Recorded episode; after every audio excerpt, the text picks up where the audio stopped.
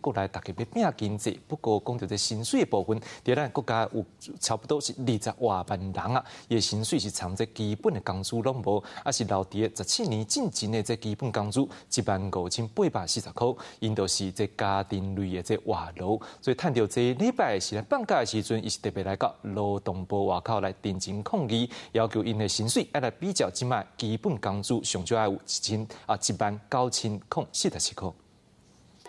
伫个劳动部门口口大声喊口号，上百个伫咧台湾各家庭分担照顾工课的家庭外劳，礼拜日还能休困，不过因同款选择来定情抗议，因为因休困的时间少，工作时间长，而且薪水还阁停伫咧十七年前只有一万五千八百四十块。林司机，为什么我们只有一五八四零这么辛苦在家里工作？那不应该，我们的薪水这么低。十七年来，台湾无计起，不过因共款只当靠到这淡薄仔薪水，价钱登去处理买生活用品。有人想到这忍不住流目屎，哪抗议哪好。即马社会各界拢伫咧讨论薪水伤低，互国家真见效。不过台湾移工联盟表示，第三世界就存在伫咧台湾的家庭，二十几万人都继续的、继续的成为在家里的每一个的家里面的奴隶。第三世界就在台湾的每一个家庭中。对此，劳动部回应，政府已经正拍拼在推动家事劳工保障法立法，来保障家庭类的劳工。将相关的工作时间以及劳劳动条件都放在这个法里头。那后续呢，我们会。呃会请行政院积极处理这个相关的一个审议案件。劳动部表示，目前草案已经伫咧行政院，除了有规定家属外劳薪水未当比基本工资还佫较低，嘛定出因的工作时间、休困的时间、休假，也有申诉相关的权益。只要法一通过，就法律会当保障这群人。记者看住齐克峰台北报道。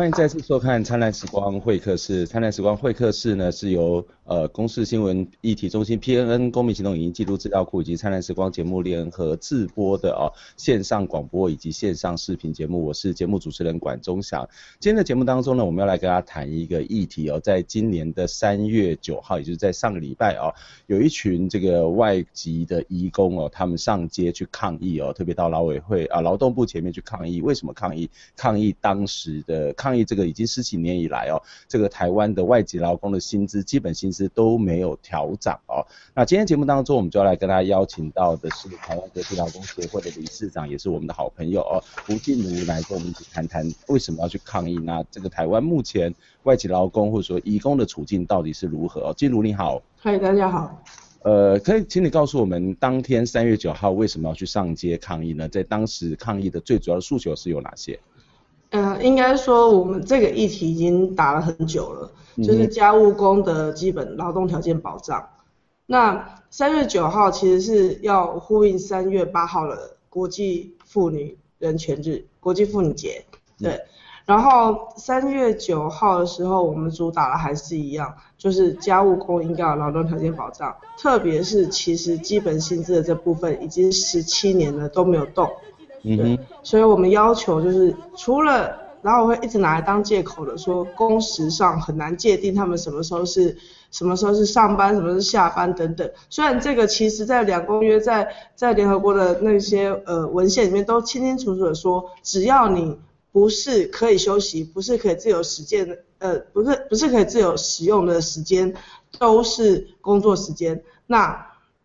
这个其实都很清楚，可是劳委会还是拿来当借口。无论如何，所以我们要求说，就算你时间上不能够去确定，那至少你基本工资上要能够调涨，成为他们每个基本工资要在每个行业都可以适用。嗯。我们可能要跟我们的观众朋友、听众们，还有特别向静茹说一声抱歉了，因为静茹其实今天喉咙非常的痛，而且也特别感到我们的这个。对，对不起。实在是不好意思，让这个百忙之中还来上我们的节目啊。那刚刚你特别谈到这是一个家户劳动嘛，哈，我想可能很多的朋友不是很清楚，说，哎，外籍劳工就是外外籍劳工啊，或者是移工就是移工啊，那什么叫家户劳动？那这家户劳动的这些外籍劳工，跟一般我们看到在工地上面，在工地里头或在捷运在工捷运工地的这个呃移工有什么不同吗？他们的工作性质或者他们在法律的保障，甚至在某些的规范上面是有不一样的吗？嗯，就是在台湾现在大概有四十八万左右的移工，就是从东南亚过来的蓝领移工。然后它分为就是在家里照顾的家庭帮佣、看护工，然后还有是制造业的，就是在工厂的营造业的，在帮我们造造桥铺路的等等。这这两呃很大的区隔是，家务移工是没有在劳基法下面保障的，然后其他的渔工。还有厂工，还有营造业工人，都是在劳基法下面的。嗯，也就是说呢，劳基法会规定基本的工时，还有基本的工资。工时就是说你最最最多能够做多少小时，就超过人体的基本负担了。嗯，工资就是说你最少要领到多少钱，你才能够维持基本的生活需要。所以这两个一直是在呃劳动条件保障上很大的重点。嗯，目前家务工呢就完全没有这些保障。目前家务工就是三百六十五天二十四小时继续工作都不算违法，也就是公部门不不会用他的公权力去阻挡家庭的这些劳动者能够休息，不会去阻挡他工作，不会不会请他说要要呃，如果你没有让这个劳工休息，你就是违法，没有这个权利。嗯，对。所以简单来讲，就是呃一个在台湾的这种外籍劳工可以看到分成简单的两两大类啦哈，一个就是我们一般在呃在工厂或者在一般所谓的工地看到这些比较属于体力劳动哦，或者是比较看到就是呃他们花了很多的心血，很辛苦的在那边做体力劳动，帮我们盖房子这样的一个外籍劳工。另外一个可能就是我们在所谓的家庭的看护工哦，这家庭的看护工大部分会在我们这些有些特别是在长期照顾的里头扮演一个非常大的角色哦。那这其实我我想很多人。大家也不太清楚这样一个差别。那依照你的意思来讲，就是说这些在工地里面的这些外籍劳工，他们是按照台湾的劳基法有基本薪资的保障。是，那没错。基本薪资也跟台湾的一般劳工是相同的嘛？对对。那可是在这个家庭看护工，他却是不一样的。对，就是嗯，就呃以前呃家庭看护工都没有在劳基法的保障下，嗯嗯、可是呢不成文的就在基本工资上一直跟着这个基本工资涨。一直到二零零七年基本工资调涨的时候，卢天麟就宣布说他不是那个劳基法保障的劳工，所以因此而完全阻绝了就是劳呃基本工资的继续调涨，为了家庭看护工这样。嗯，这这蛮蛮蛮奇怪。那台湾不是也有本本国籍的家庭看护工吗？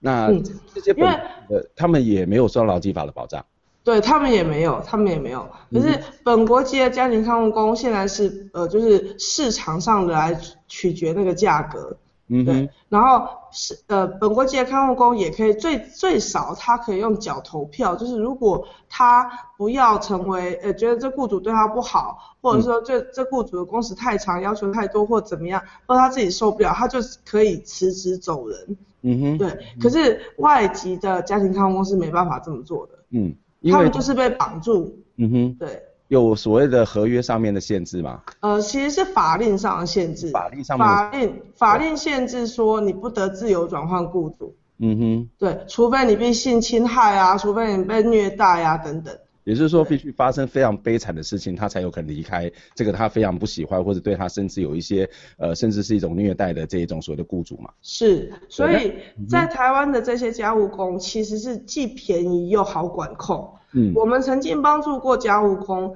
甚至被那个被照顾人嗯性侵害了三四次，他都不敢走，因为其实跟之前香港发生的这个。这个印尼劳工状况一样，就是他怕付不了、还不了，在还没来台湾之前的那个庞大的仲介费用，所以就一直忍，忍到自己受不了才出来。嗯，所以其实家庭看护工在个别家庭里面，不但是危险，而且基本条件没呃基本工资没有保障，而且工时又很高，所以他们其实是处于一个非常非人的状态。嗯。我觉得这是一个非常恐怖的工作，哎，我觉得这是非常非常不可思议的一种状态，就是说你今天能不能一个好一点、相对好一点的这种工作环境，是取决于你的命运的安排，一切都是命运的捉弄。那难道这个政府，难道这个国家没有办法去有任何的一种一种介入的可能性吗？嗯，当然可以，呃，应该是说。我们这个政府啊，其实签了两公约了，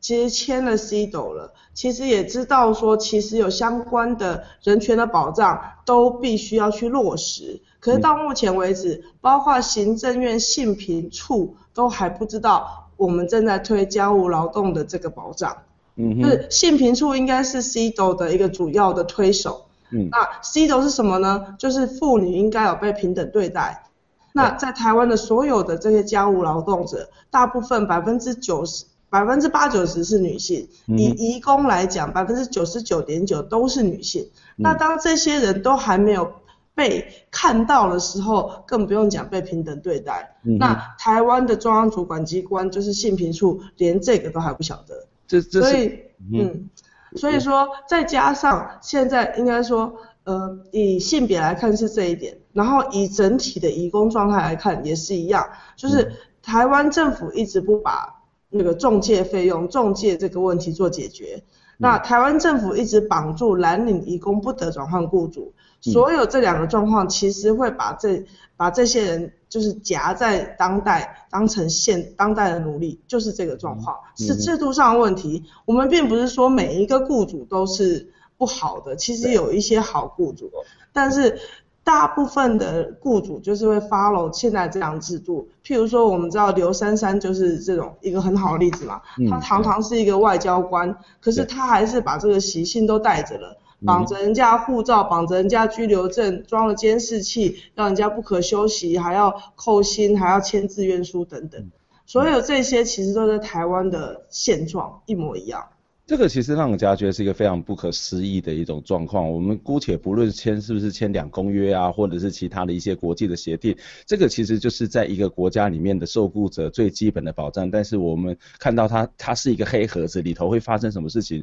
是没有人知道，是一件非常非常恐怖、非常非常可怕的事情哦。所有的这些人的遭遇，所有人这些人能过一个比较好一点或者正常的生活，基本上来讲都是在一个所谓的私人的关系之下。可是任何的劳动的关系，特别是他也有。这个薪资的这样的一个所得，它就应该是一种公共的关系，是一个政府国家可以介入的。但是我们看到它基本上是没有。可是我其实不太能够理解啊，那为什么政府没有办法去介入？例如说，他他用他可以有什么样的方法是知道，诶，他的在工作的状况，他是不是一个合理的？或者是说，呃，也许政府会给的理由就是说，啊，反正他们都在家里面，我怎么知道他有没有一个一个合理的工资、合理的工时？或者是说，诶，也许雇主他自己去签说，啊，他其实每天工作的都没有超过八小时，可是实际上去虐待他，那这这个政府的可以介入的这种可能性到底是什么啊？其实其实劳委会之前早就做过统计跟调查，嗯，就是他他劳委会的调查是让去调查出呃二十几万的这些家务移工，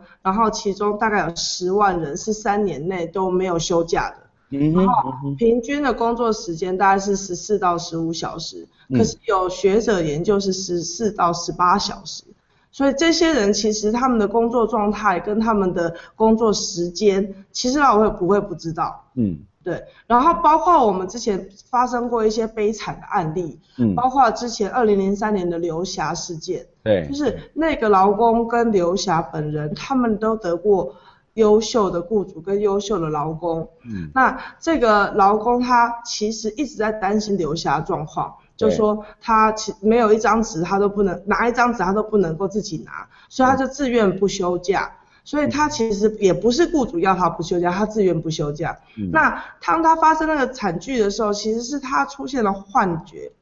嗯，他觉得有地震了，所以要把他救出来，所以不小心摔到了刘霞。那后来接二连三也发生了很多这样的惨剧，譬如说那个我们知道台中有一个比西塔，对，他那时候也是拿刀砍到砍了家里的小孩，对，也是因为小小的就是发生了小小的争执，然后整个情绪就崩溃。那当然我们去了解之后发现以前就有一些忍耐，就是他跟互家里的互动的状况有出了一些小问题。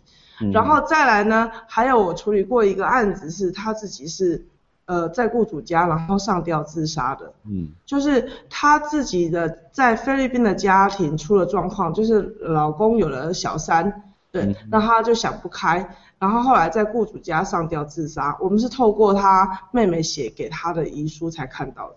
那所有这些事情，不只是说他们的工时长、工资低以外，还包括因为没有休假，导致于他们有一个互相的联络网。嗯，很多雇主甚至不准他们用手机，对，就是基本的那种呃对外连通讯的方式都没有。嗯、那这个刚刚讲自己上吊自杀的这个劳工，连隔壁的邻居的义工都说，他其实连到垃圾都很少跟我们有互动跟讲话。嗯，对，但是雇主是很称赞他，觉得这个人就是每个月只有出去半小时，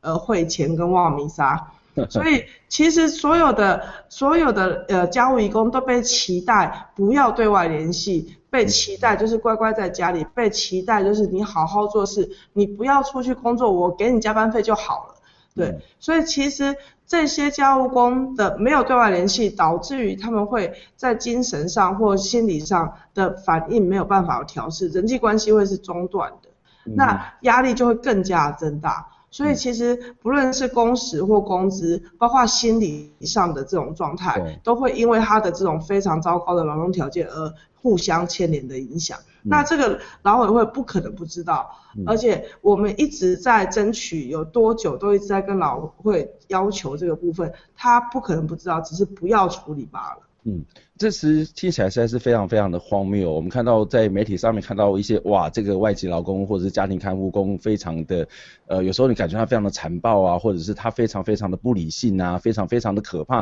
可是这些所谓的可怕，这些所谓的可怕，还是得要先把它挂号啊。这所谓可怕的这个背后，其实是一个非常复杂的一个一个所谓的劳工时跟所谓的薪资的问题哦。那其实也包括了在这个所谓的刚刚我们谈到，在这个家庭看护里面的这个工作里面的一个黑盒子啊。那更让人家觉得不可思议的是说，其实像静茹刚刚谈到的是，其实我们的劳委会也早就知道这些劳工所遭遇的这些惨状，不管是从官方所做的调查，或者是学者专家所做的报告里面，都告诉我们它是一个非常长工时的这种情况。可是我实在不能够理解为什么他们不愿意去做。那在这几年的过程当中，呃，台湾国际劳工协会跟劳委会的、跟劳动部的这些接触，到底发生了什么事情？而在这个过程里面，我们也看到其他的国家他们怎么去处理，或者是他们去解决我们刚刚台湾的类似像台湾这个问题，我们先休息一下，待会再回过头来再访问静茹。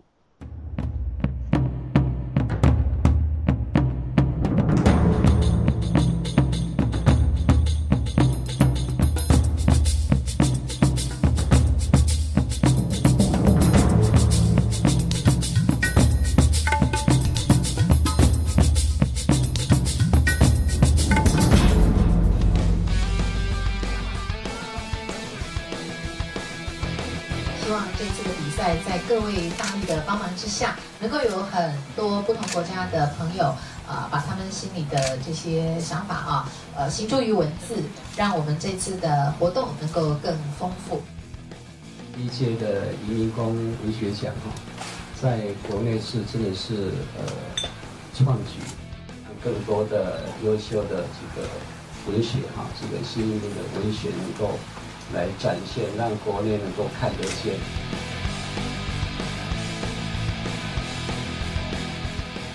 希望这个文学奖是进入台湾的文学史。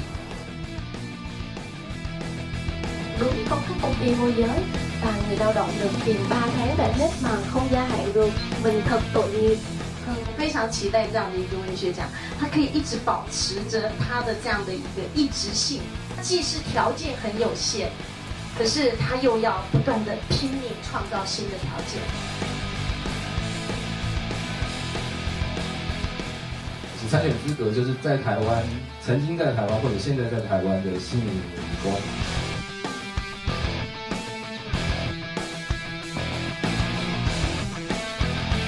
让他呃把他自己的工作做好，同时呃也能够和谐的在台湾的这段时间能够相处。我们希望他们用努力创作，让他们有一个舞台可以把他们的生命故事讲出来。希望台湾文学可以更丰富。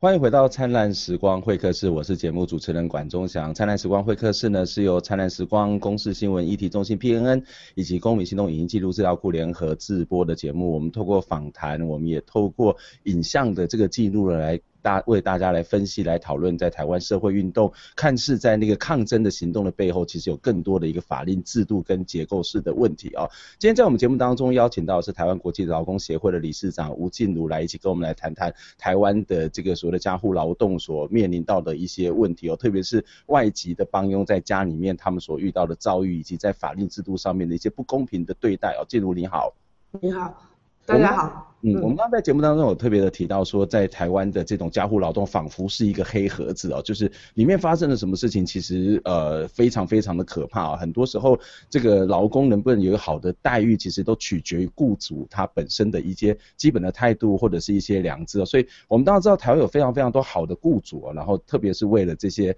呃从异乡来到台湾来协助我们家庭工作的一些朋友，来对他们是非常非常好的对待。但是其实也会有一些。这些雇主可能出于他自己的私利，或者是他就觉得说啊，反正你就是来帮佣，你就是来听我的哦。可是我们刚刚谈下来，结果我们发现台湾的这种所谓的政府哦，在这个部分，特别是在工时或是工资上面，其实对这些的劳工其实非常非常不公平的哦。我我想请问哦，假设你刚才也提提到了说，在台湾的这些雇主啊，这些所谓的呃呃劳委会或劳动部也好，他们其实都知道这些外籍劳动状况，可是为什么他们迟迟不介入？那难道他们真的没有办法吗？其他的国家他们怎么样去介入这一种所谓的家务劳动当中，给这些外籍的帮佣，甚至本国籍的帮佣是有一个比较好的在工时跟工资上面的一些保障呢？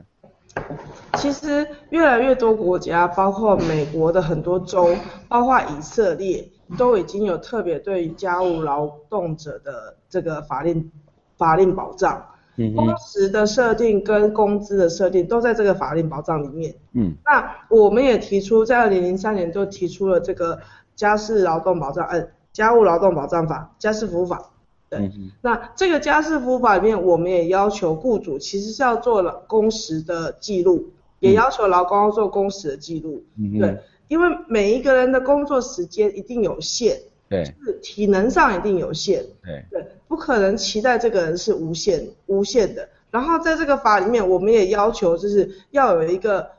让劳工可以休假的时间，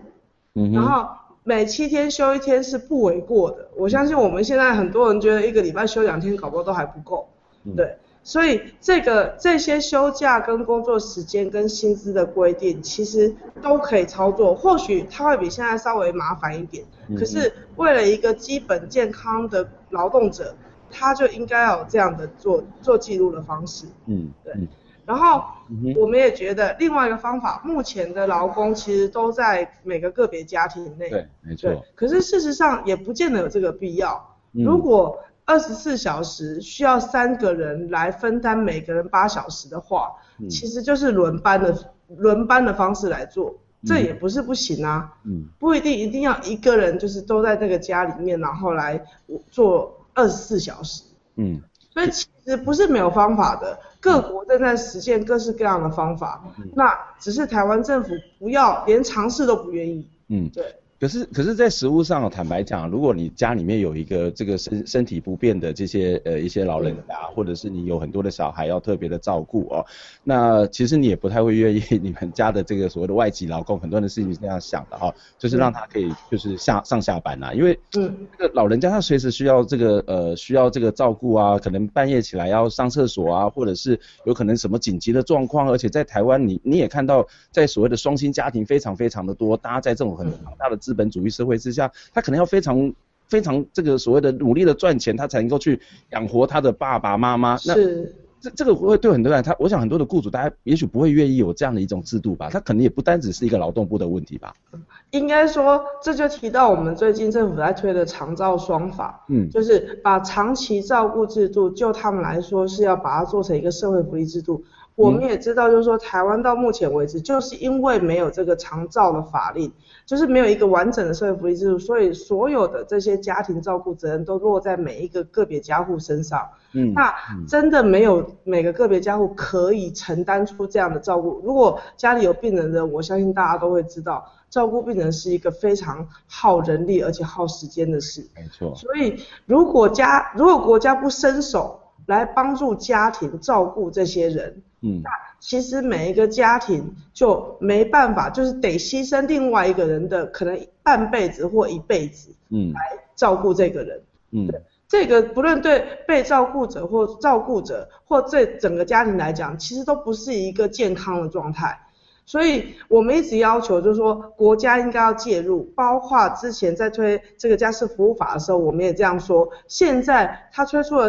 长照法令，我们也这样说。那目前推的长照法完全没有把在台湾的这二十几万的家务移工跟在家里照顾自己亲人的这些家属们纳入长照的这个规范，哎，纳入长照人力人力规划里面。嗯，那我们也都知道，就是政府其实因为有了这些廉价的家务劳工，劳劳动部每年在训练的那些所谓家庭照顾者，根本就没有地方可以去找工作，所以他们每年拿了证照，但是没地方去。但是这些家务移工其实每天都想放假，但又没有人替代手可以来替换。嗯，所以这是就这就是成了一个很荒谬的状况。对，那现在有长照的制度出来了。我们更希望透过长照制度，让被照顾者跟照顾者两边都被顾到，嗯、就是这个是很简单的逻辑嘛，就是如果你照顾人的人身体不好，你被照顾者也不会得到完善的照顾，嗯，对，所以，呃，包括之前那个，嗯，有一些社服机构也都在尝试了，譬如说社区内的互相照顾，有一些社服机构也甚至把这个照顾的人员。让三四个照顾人员分担十个左右的家庭的照顾，嗯，有一些社福机构呢，甚至把社区、把家户有有日照中心啊等等。所以，如果把家务移工、把照顾家庭的人都纳入这些照顾的人手里面，然后做一个比较完整的规划，嗯，其实各式各样的需求就可以在这个过程过程里面被好好的规划。譬如说有重症者。他可能没办法，就是可以出门，那可能需要二十四小时。那这样的重症者适合在家里呢，还是适合在机构？嗯，对。那有一些非重症者，那他适合在日照中心呢，或者适合有人在家里帮他陪吃饭就好。嗯，或者是失智者，然后失呃失智者如何能够让他透过这个互动，慢慢的让失智的状况不要持续的糟糕下去。嗯，其实。只要人力够，能做的事情就会长得出来。嗯，所以我觉得是政府目前的那个长照制度根本就是就是随便，非常随便、非常潦草的一个规划。它最多只规划了机构，嗯，其他所有的可能都没有。可是其他所有可能才是我们现在需要的。嗯，那另一方面，我们也主张就是说，个别家户不能再不能再以个别家户聘雇聘雇这个劳工。就是应该讲，长照保险法如果通过之后，应该不要让个别家户聘雇劳工。就是说，如果我们需要二十四小时，那就让三个人轮替，就让三个劳工轮替去照顾这个二十四小时都需要照顾的人。嗯嗯，也会也可以让这个劳工可以有比较充分的休息。嗯，对。你你的意思是说，未来这样的一个法令如果通过之后，这个所谓的雇主哈，他就不是所谓呃一般，他由雇主去跟中介去接洽，然后再去找这个呃这个家庭看护工来，而是透过某种的机制、某种的制度，甚至由国家或是由社区的这个过程去找这个所谓的看护的这些朋友来来去协助这个家庭的一些事务嘛？是，就是如果他是一个机，如果他是一个机构来聘雇，嗯，那这个机构可以调节他自己的这些。照顾员的人手，嗯，他应该派这个家务义工去做的是帮他呃陪伴他做这个晚上的照料呢，或者是去帮他煮顿饭，或者是他其实在这个八小时内，他可以去帮忙？大概七八个在附近的家庭都煮饭，而且帮他整理家务。所以，所以这种比较有弹性的照顾方式，其实是应该被发展出来的。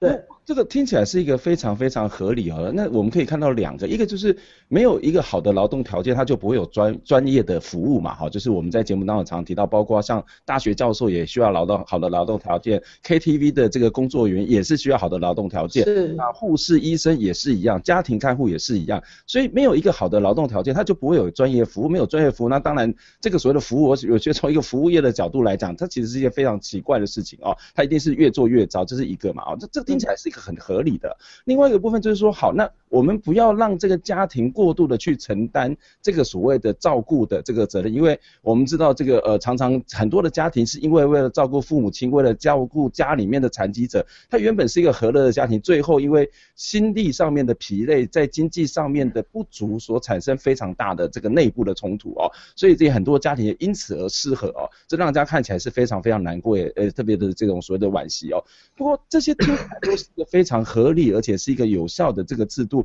我不懂哎，我不懂，就是 我们的政府为什么为什么不去做这件事情呢？这不是一个我，我们也不懂，老实讲，就是其实我们在之前还长照还没有出草案更早之前，嗯，我们就想办法，就是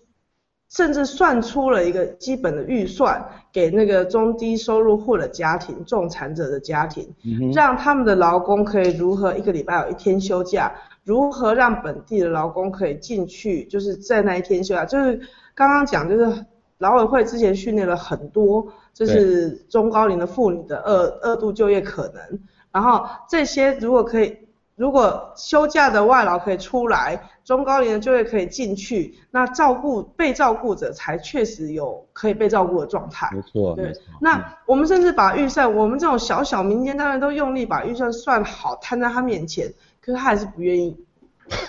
当初呢，就拿说呃即将要规划长照制度来来来当一个推诿的借口。那现在呢，甚至又反过来讲说，那这个家务劳工的保障跟长照制度没有关。可是所有人连膝盖都会知道，怎么可能没关？嗯，对，就是如果你照顾者跟被照顾者没有关系的话，那这怎么会是一个好的规划呢？嗯哼，所以。另外一个，另外有一种声音是说，在讲长长照制度的时候，有一种声音是以一个消费者的位置来谈话，就是说一个消费者他如何把他们的家人放到一个比较好的被被照顾的状态，那这个被照顾的状态应该要有什么样的状，应该要有什么样的设备，要有什么样的软体，要什么样的硬体，要什么样的人，要有什么样的服务品质。可是以这样子来说，完全都看不到里面的劳动者。对对，所以就像我们很容易抱怨司机为什么那么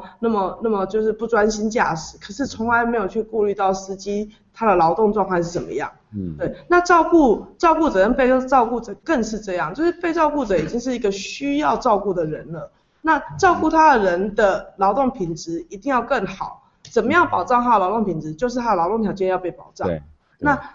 我不懂台湾政府到底是就是。居心是什么啦？这么 这么简单的理解，这么简单的逻辑都不接受，我觉得他某个程度就是故意要让这些廉价劳动力的存在，嗯，就是让廉价劳动力的存在，这二十几万的劳动力存在就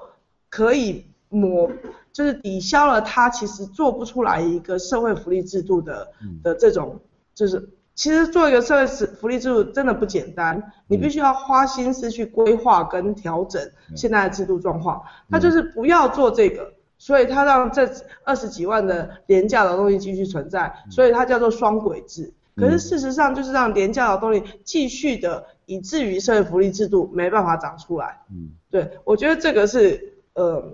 刻意的，并不是说他他不是说不会做，他刻意让廉价劳动力存在，以至于。